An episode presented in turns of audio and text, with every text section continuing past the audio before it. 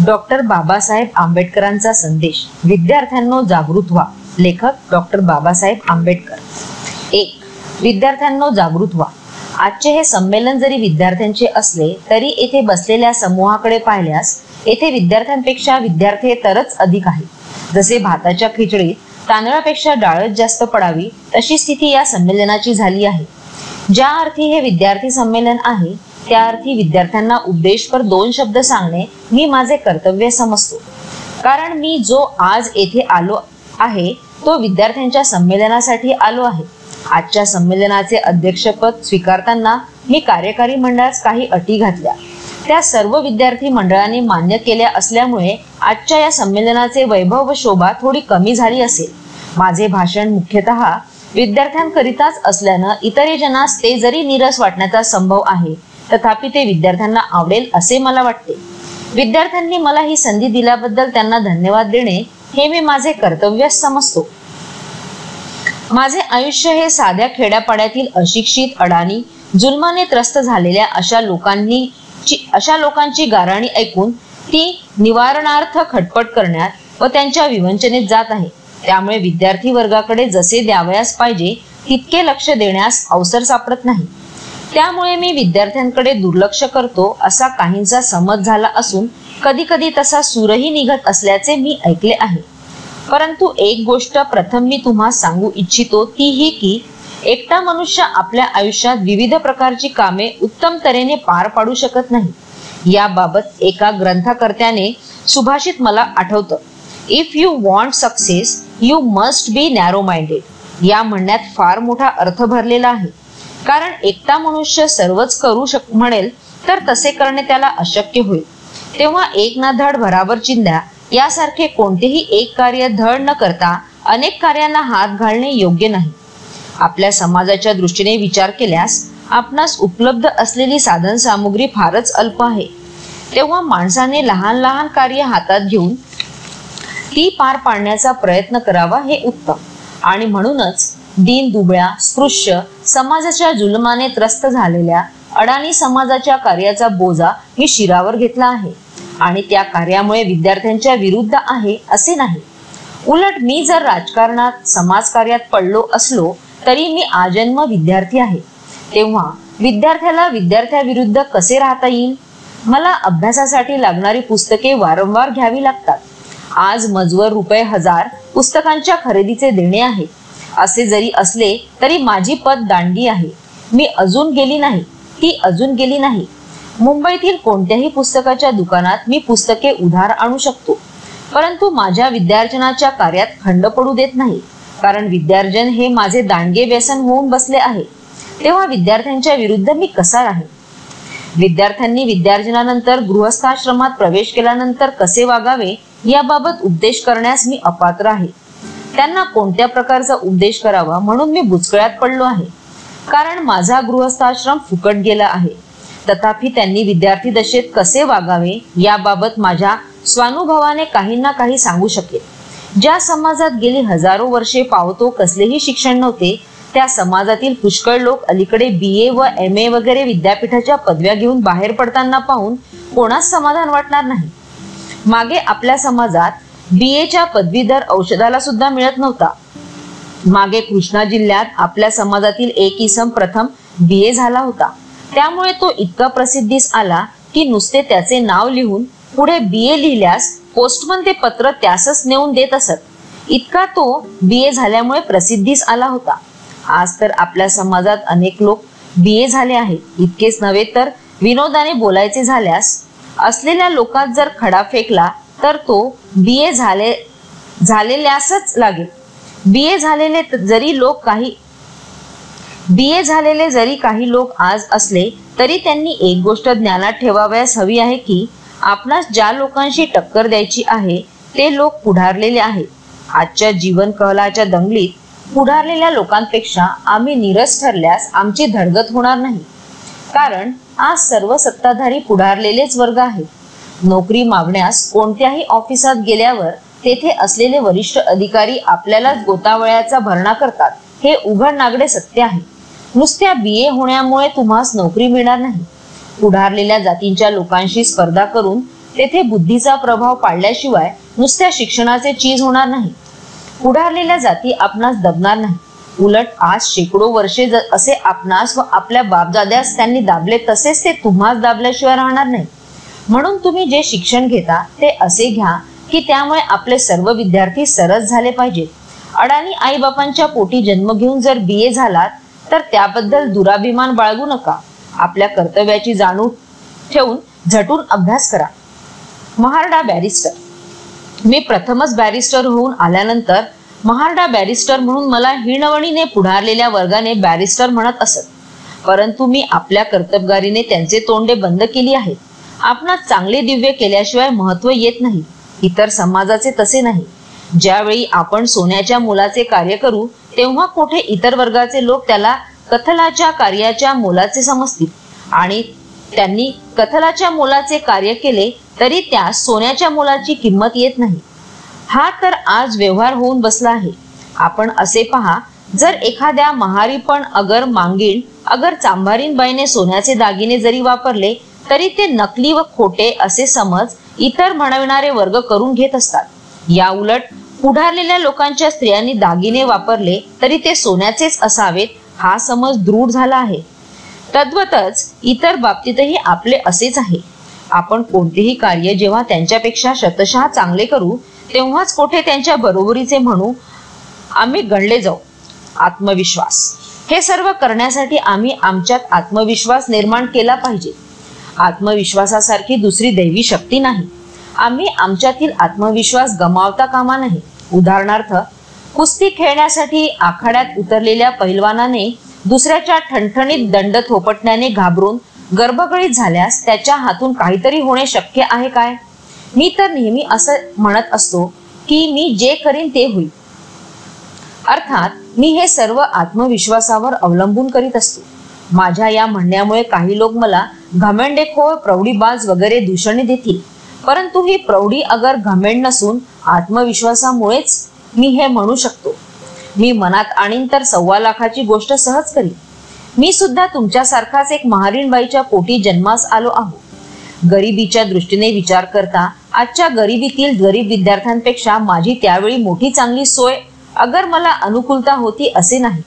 मुंबईच्या डेव्हलपमेंट डिपार्टमेंटच्या चाळीत दहा फूट लांब दहा व दहा फूट रुंद अशा खोलीत आईबाप भावंडे यांच्यासह राहून एका पेशाच्या घासलेट तेलावर अभ्यास केला आहे. इतकेच नव्हे तर अडचणींना व संकटांना त्याकाळी तोंड देऊन मी जर हे एवढे करू शकतो तर तुम्हास आजच्या साधन सामुग्रीने सज्ज असलेल्या काळात अशक्य का होईल? कोणताही मनुष्य सतत दीर्घ दीर्घोद्योगानेच पराक्रमी व बुद्धिमान होऊ शकतो. कोणीही मनुष्य उपजत बुद्धिमान अगर पराक्रमी निपजू शकत नाही. मी विद्यार्थी दशेत इंग्लंडमध्ये असताना ज्या अभ्यासक्रमास आठ वर्षे लागतात तो अभ्यास मी दोन वर्ष तीन महिन्यात यशस्वी तऱ्हेने पुरा केला. हे करण्यासाठी मला चोवीस तासांपैकी एकवीस तास अभ्यास करावा लागला आहे. जरी माझी आज चाळीशी उलटून गेली असली तरी मी चोवीस तासापैकी सारखा अठरा तास अजूनही खुर्चीवर बसून काम करीत असतो. अलीकडच्या तरुणाला तर अर्धा तास सारखा बसला की चिमट्याच्या चिमट्या तपकीर नाकात कोंबावी लागते. नाहीतर सिगारेट्स ओढीत हातपाय ताणून काही काळ पडल्याशिवाय उत्साह येत नाही. मला यावयात सुद्धा यापैकी कशाचीही गरज भासत नाही. दीर्घोद्योगाचे महत्त्व. दीर्घोद्योगी व कष्ट करण्यानेच यश प्राप्ती होते. नुसत्या पदव्या मिळविल्याने काही होणार नाही. कारण पदव्या म्हणजे ज्ञान नसून शिक्षकाच्या मदतीशिवाय ज्ञानार्जन करण्यास गमविलेली साधन सामुग्री होय. विश्वविद्यालयाच्या पदव्या व बुद्धिमत्ता याचा काहीही संबंध नाही. या बाबतीत एक माननीय उदाहरण आपल्या माहितीसाठी देईन.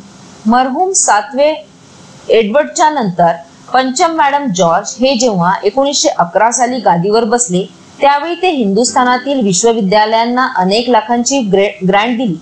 अर्थात त्या ग्रँटच्या रकमेतून गणितशास्त्र पारंगत असलेल्या प्रोफेसर बोलावून त्याचा लाभ आपल्या देशास देण्याचे ठरवले. व त्याप्रमाणे त्यास बोलवण्यात आले. येथे आल्यानंतर जे एम ए असतील त्यांनीच त्याच्या क्लासला हजर राहावे असे ठरले. त्यावेळी मद्रास येथे रामानुज नावाचा रेल्वेचा ऑफिसात दरमहा वीस रुपयावर काम करणारा एक कारकून होता. त्यास आपले काम सांभाळून या गणित पारंगताची व्याख्याने ऐकण्याची इच्छा अनावर झाली. त्याने आपल्या व्याख्यानाला मला हजर राहण्याची परवानगी असावी म्हणून विनंती केली. परंतु रामानुज हा नुसता मॅट्रिकच असल्याने तो या वर्गात आला असता तरी त्यास काही समजणार नाही असे प्रथम या गणित पारंगदाच वाटले. तथापि रामानुज यायचे असल्यास त्याला वर्गात हजर राहण्याची परवानगी देण्यात आली. रामानुजाने त्या प्रोफेसराची पाच सहा व्याख्याने ऐकली परंतु दर व्याख्यानाच्या वेळी तो गणितशास्त्रात पारंगत असलेल्या प्रोफेसराची भाषणे ऐकण्याऐवजी आपल्या वहीवर दुसरे काहीतरी खरडीत असत अस. त्यामुळे प्रोफेसर मजकूर संतापून त्यास खूप दूषण दिले. दिलेल्या संधीचा तू दुरुपयोग करीत आहेस म्हणून म्हटले. त्यावर रामानुजने सांगितले की महाराज आपण आज शिकवित आहात. ती मी विद्यार्थी दशेतच गणिताची सगळी प्रमये सोडवलेली आहेत. त्यात नवीन असे मला काहीच आढळत नाही. इतकेच नव्हे तर ही प्रमेये व या पुढीलही. मी ज्या वहीवर सोडवून ठेवली आहे ती मजजवळ आहे. प्रोफेसर मजकूर यांनी त्यांच्या वह्या पसल्या. त्याने गणितशास्त्राचे मोठे मोठे अजब प्रॉब्लेम सोडविले होते. ते पाहून प्रोफेसर मजकूर यांनी गव्हर्नमेंट ऑफ इंडियास लिहून कळविले की जो इसम गणितशास्त्रात इतका पारंगत आहे त्यास खरडे घासण्यास दरमहा वीस रुपये पगारावर ठेवण्यात आले असल्याने खेद प्रदर्शित केला. इतकेच नव्हे तर सदर प्रोफेसरांनी त्यास विलायतेस बोलवून त्याच्या ज्ञानाचा फायदा घेण्यासाठी त्यास बड्या पगारावर गणितशास्त्रात पारंगत असल्याने तिकडील लोकांना गणित शिकवण्यासाठी नेले व आपण स्वतः त्याचा विद्यार्थी बनला. परंतु रामानुज हा ब्राह्मण असल्याने त्याचे ब्राह्मण्य आड आले. त्यांनी विलायतेत जाताना आपल्या बरोबर लागणारी स्वयंपाकाची सारी सामग्री नेली होती. विटांची चूल करून ती वर स्वतः स्वयंपाक करून तो जेवित असे. युरोपियन्स हे यवन आहेत तेव्हा त्यांना स्पर्श झाल्यामुळे सकाळ संध्याकाळ त्यास थंड पाण्याने स्नान करावे लागे इंग्लंडमध्ये कडाक्याच्या थंडीमुळे जे युरोपियन लोक फार झाले तर शुक्रवार खेळी स्नान करीत नसत. तेथे हा पठ्ठा दररोज सकाळ संध्याकाळ थंड पाण्याने स्नान करीत असे. स्नानाने त्यास निमोनिया झाला व त्यातच त्याचा अंत झाला. तसेच लिबरल पक्षाचे श्री चिंतामणी हे अत्यंत बुद्धिमान हुशार म्हणून त्यांचा बोलबाला आहे. इतकेच नव्हे तर संबंध हिंदुस्थानाला पहिल्या दर्जाचा संपादक व लेखक म्हणून त्याची ख्याती होती. आपल्या विद्यार्थ्यांची अशी समज झालेली दिसते की बी ए पदवीधर झाला की आता पुढे काहीच शिकावयाचे राहिले नाही. परंतु खरे पाहता बी ए झाल्यावर फार झाले तर शिक्षकाशिवाय स्वतंत्रपणे अभ्यास करता येईल. म्हणजे जे शिकायचे मनात आणले तरी विद्यासागराच्या कडेला असलेल्या गुडघाभर ज्ञानात फार झाले तर जाता येईल. शिलाशिवाय विद्या फुकाची. विद्येबरोबरच आमच्यात शील पाहिजे. शिलाशिवाय विद्या फुकाची आहे. कारण विद्या हे एक शस्त्र आहे. ज्याच्याजवळ विद्येचे शस्त्र असेल व तो शीलवान असेल तर त्या योगे तो एकाचे संरक्षण करील. तर तोच इसमशील नसेल तर विद्येच्या शस्त्राने दुसऱ्याचा घात करील. विद्या ही तलवारीसारखी दुधारी आहे परंतु तिचे महत्त्व तिला धारण करण्यावर अवलंबून राहील. कारण अडाणी मनुष्य कोणास फसवू शकत नाही. फसवावे कसे हेच त्याला उमगत नाही. परंतु शिकल्या सवरलेल्या लोकांच्या ठिकाणी कोणास कसे फसवावे व त्या फसविण्यासाठी लागणारा युक्तिवाद असल्याने खऱ्याचे खोटे व खोट्याचे खरे तो भासवू शकतात. दरेक खेडे गावात तेथे असलेले ब्राह्मण वाणी इतर शिकलेले सवरलेले गावगुंड लबाड्या करून तसेच लबाड्या करून कसे फसविता हे आपण पाहिले असेलच. लबाडी करण्यास चातुर्य व बुद्धी लागते. परंतु चातुर्य व बुद्धी हिला सदाचारांची अर्थात शिलाची जोड मिळाली तर तो लबाड्या अगर फसवा फसवी करू शकणार नाही. आणि म्हणून शिकल्या सवरलेल्या लोकात शिलाची अत्यंत जरुरी आहे. शिलाशिवाय जर शिकले सवरले लोक निपजू लागले तर त्यांच्या शिक्षणातच समाजाचा व राष्ट्राचा नाश आहे. तेव्हा शिलाची शिक्षणापेक्षा किती अधिक किंमत आहे हे तुमच्या ध्यानी आले असेलच. आणि म्हणून प्रत्येक इसमात प्रथम शील असले पाहिजे. विद्यार्थी व राजकारण. माझे भाषण संपविण्यापूर्वी राजकारणाविषयी दोन शब्द सांगणे या ठिकाणी मी माझे कर्तव्य समजतो. सर्वसाधारणपणे आपल्यातील लोक गरिबीमुळे विद्येचा उपयोग पोट भरण्यापलीकडे करीत नाही मी त्यांना त्याबद्दल दोष देत नाही. शिकल्या सवरलेल्या लोकांपुढील अडी अडचणी तुम्ही दृष्टीआड करून चालणार नाही. आज अधिकारारूढ आज अधिकारारूढ असलेला स्पृश्य समाज आहे. त्यामुळे स्पृश्य मानलेल्या समाजाची स्थिती फार समाधानकारक आहे. त्यांचा मार्ग सर्व दृष्टीने सुकर आहे. परंतु त्यांच्या उलट तुमचा मार्ग कंटकमय आहे. कोणत्या उपायांनी तो मार्ग सोपा होऊ शकेल याचा तुम्ही सर्वांनी एव्हानापासून विचार कराव्यास पाहिजे. आपल्या समाजाची सर्वच बाजूने कुचंबना होत आहे. तिचा पाढा या ठिकाणी वाचणे अशक्य आहे. आपण अल्पसंख्याक आहोत. संख्येच्या बळावर स्पृश्य मानलेला समाज वाटेल तो जुलूम सध्या करीत आहे.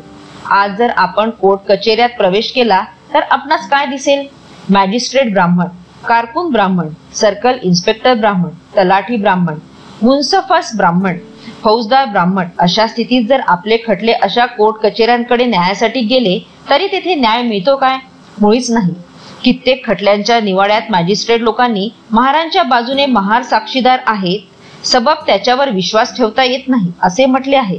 परंतु स्पृश्य जातीच्या बाजूने स्पृश्य जाती साक्षीत असल्या तरी मॅजिस्ट्रे मॅजिस्ट्रेसास ते चालते. फार कशाला आजचे काँग्रेसचे दिवाण? हे सुद्धा जो कोणी काँग्रेसवाला असेल त्यासच मदत करण्यात तयार असतात. तेव्हा अशा परिस्थितीत माऱ्याच्या जागा आपल्या ताब्यात आल्याशिवाय होत असलेला जोर जुलूम थांबणार नाही. परंतु या जागा कशा मिळू शकतील हा विचार करण्यासारखा प्रश्न आहे. आज तर चोर व लबाड अंशाच्या गट्टी खरकी गट्टी या अस्पृश्य मानलेल्या काँग्रेसच्या लोकांची आहे. त्यांच्या गट्टीत जे सामील होतील त्यांच्याकडे खुनशीपणाने ते पाहत असल्याची प्रचिती आपणास आहे. तेव्हा त्यासाठी मी आपणास दोन गोष्टी सांगू इच्छितो. पहिली गोष्ट अशी की आपण सर्वांनी संघटन केले पाहिजे. आपण जर सर्व अस्पृश्य मान आपण जर सर्व अस्पृश्य मानले गेलेले लोक एकत्रित आलो तर या भेदाच्या नगरीत किल्ल्यास कुठेतरी चीर गेल्याशिवाय राहणार नाही. लोक अडाणी आहेत ते वाचू अगर विचार करू शकत नाही. गावातील शिरजोर लोकांच्या सांगण्याप्रमाणे अगर इच्छेप्रमाणे ते वागाव्यास तयार होतात. भीतीमुळे माणसे फुटून जाण्याचा फार संभव असतो. या जुटीसाठी विद्यार्थी वर्ग काय कराव्यास तयार आहे? विद्यार्थी वर्ग ही एकजूट कशी सांभाळेल? याबद्दल मोठी शंका आहे. विद्यार्थ्यांनो आपल्या विद्यार्थी दशेत विद्या प्राप्त करण्यासाठी कसून झटावे ही उत्कृष्ट व समाधानाची गोष्ट आहे. परंतु त्याचबरोबर या संघटनेच्या कार्याची अंशतः धुरा त्यांनी आपल्या खांद्यावर घेतलीच पाहिजे. आपल्या साऱ्यांच्या इच्छा तृप्त करण्याचे सामर्थ्य आपल्या कोणातच नाही. आणि म्हणून ज्यांनी त्यांनी आपल्या वैयक्तिक मनीषा अगर आकांक्षा पुऱ्या न झाल्या तर लगेचच फटकून वागण्यात आपण आपला आत्मनाश करून घेत आहोत. तेव्हा या गोष्टी डोळ्यापुढे ठेवून स्वार्थास फाटा देऊन संघटना करण्यास आपण सर्वांनी झटावे. व्यक्तिगत स्वार्थापेक्षा समाजाच्या फायद्याकडे आपण अधिक लक्ष दिले पाहिजे. दुसरी गोष्ट अशी की आपला उद्धार करण्यासाठी हरिजन सेवक संघासारख्या हजारो संस्था स्थापन झाल्या आहेत. परंतु परंतु त्यांचे अंतिम ध्येय काय आहे हे उंगत नाही. त्यांचे कार्य कर्तव्य करण्याच्या इराद्याने सुरू आहे की कोंबडीस दाणे टाकून कापण्यासाठी पकडण्याचा स्वार्थी बुद्धीचे आहे. या संस्थांच्या लाभाचा काय परिणाम होईल? हा मोठा विचार करण्यासारखाच प्रश्न आहे. या ब्राह्मणी संस्थेपासून आपल्या डोळ्यापुढे आहेतच. पांडवांचा प्रश्न जरी न्यायाचा असला तरी तुम्ही त्यांच्या विरुद्ध कसे लढता असा प्रश्न भीष्मास विचारला असता त्यांनी उत्तर दिले की अर्थस्थ पुरुषो दासहा त्याचा मी भात खातो त्याच्या बाजूने मला लढले पाहिजे. या उत्तरात मनुष्याच्या सर्वसाधारण स्वभावाचे चित्र रेखाटले आहे. म्हणून स्पृश्य वर्गाने काढलेल्या या संस्थांचा फायदा घेण्यापूर्वी तो आम्ही घ्यावा की नाही हा विचार करण्यासारखा प्रश्न आहे. अर्थात याबाबत मला एक गोष्ट सांगायची आहे ती ही की पुरातन काळी देव व राक्षस यांचे युद्ध चालले होते. युद्धात राक्षसांचा गुरु शुक्राचार्य यास संजीवनी विद्या अवगत असल्याने लढाईत मेलेल्या राक्षसांना तो संजीवनी विद्येच्या जोरावर पुन्हा जिवंत करीत असे. परंतु देवांच्या बाजूने लढाईत मेल्यास त्यांना काही जिवंत करता येत नसे. त्यामुळे दिवसानुदिवस दैवांचे सैन्य कमी होऊ लागले. तेव्हा सर्व देवांनी एकत्र बसून याचा खूप खल केल्यानंतर असे ठरविले की देवांच्या गुरुचा मुलगा कच यास राक्षसाच्या गुरुकडे संजीवनी विद्या शिकवण्यासाठी पाठवावे. त्याचप्रमाणे कच शुक्राचार्याकडे विद्या शिकण्यास गेला.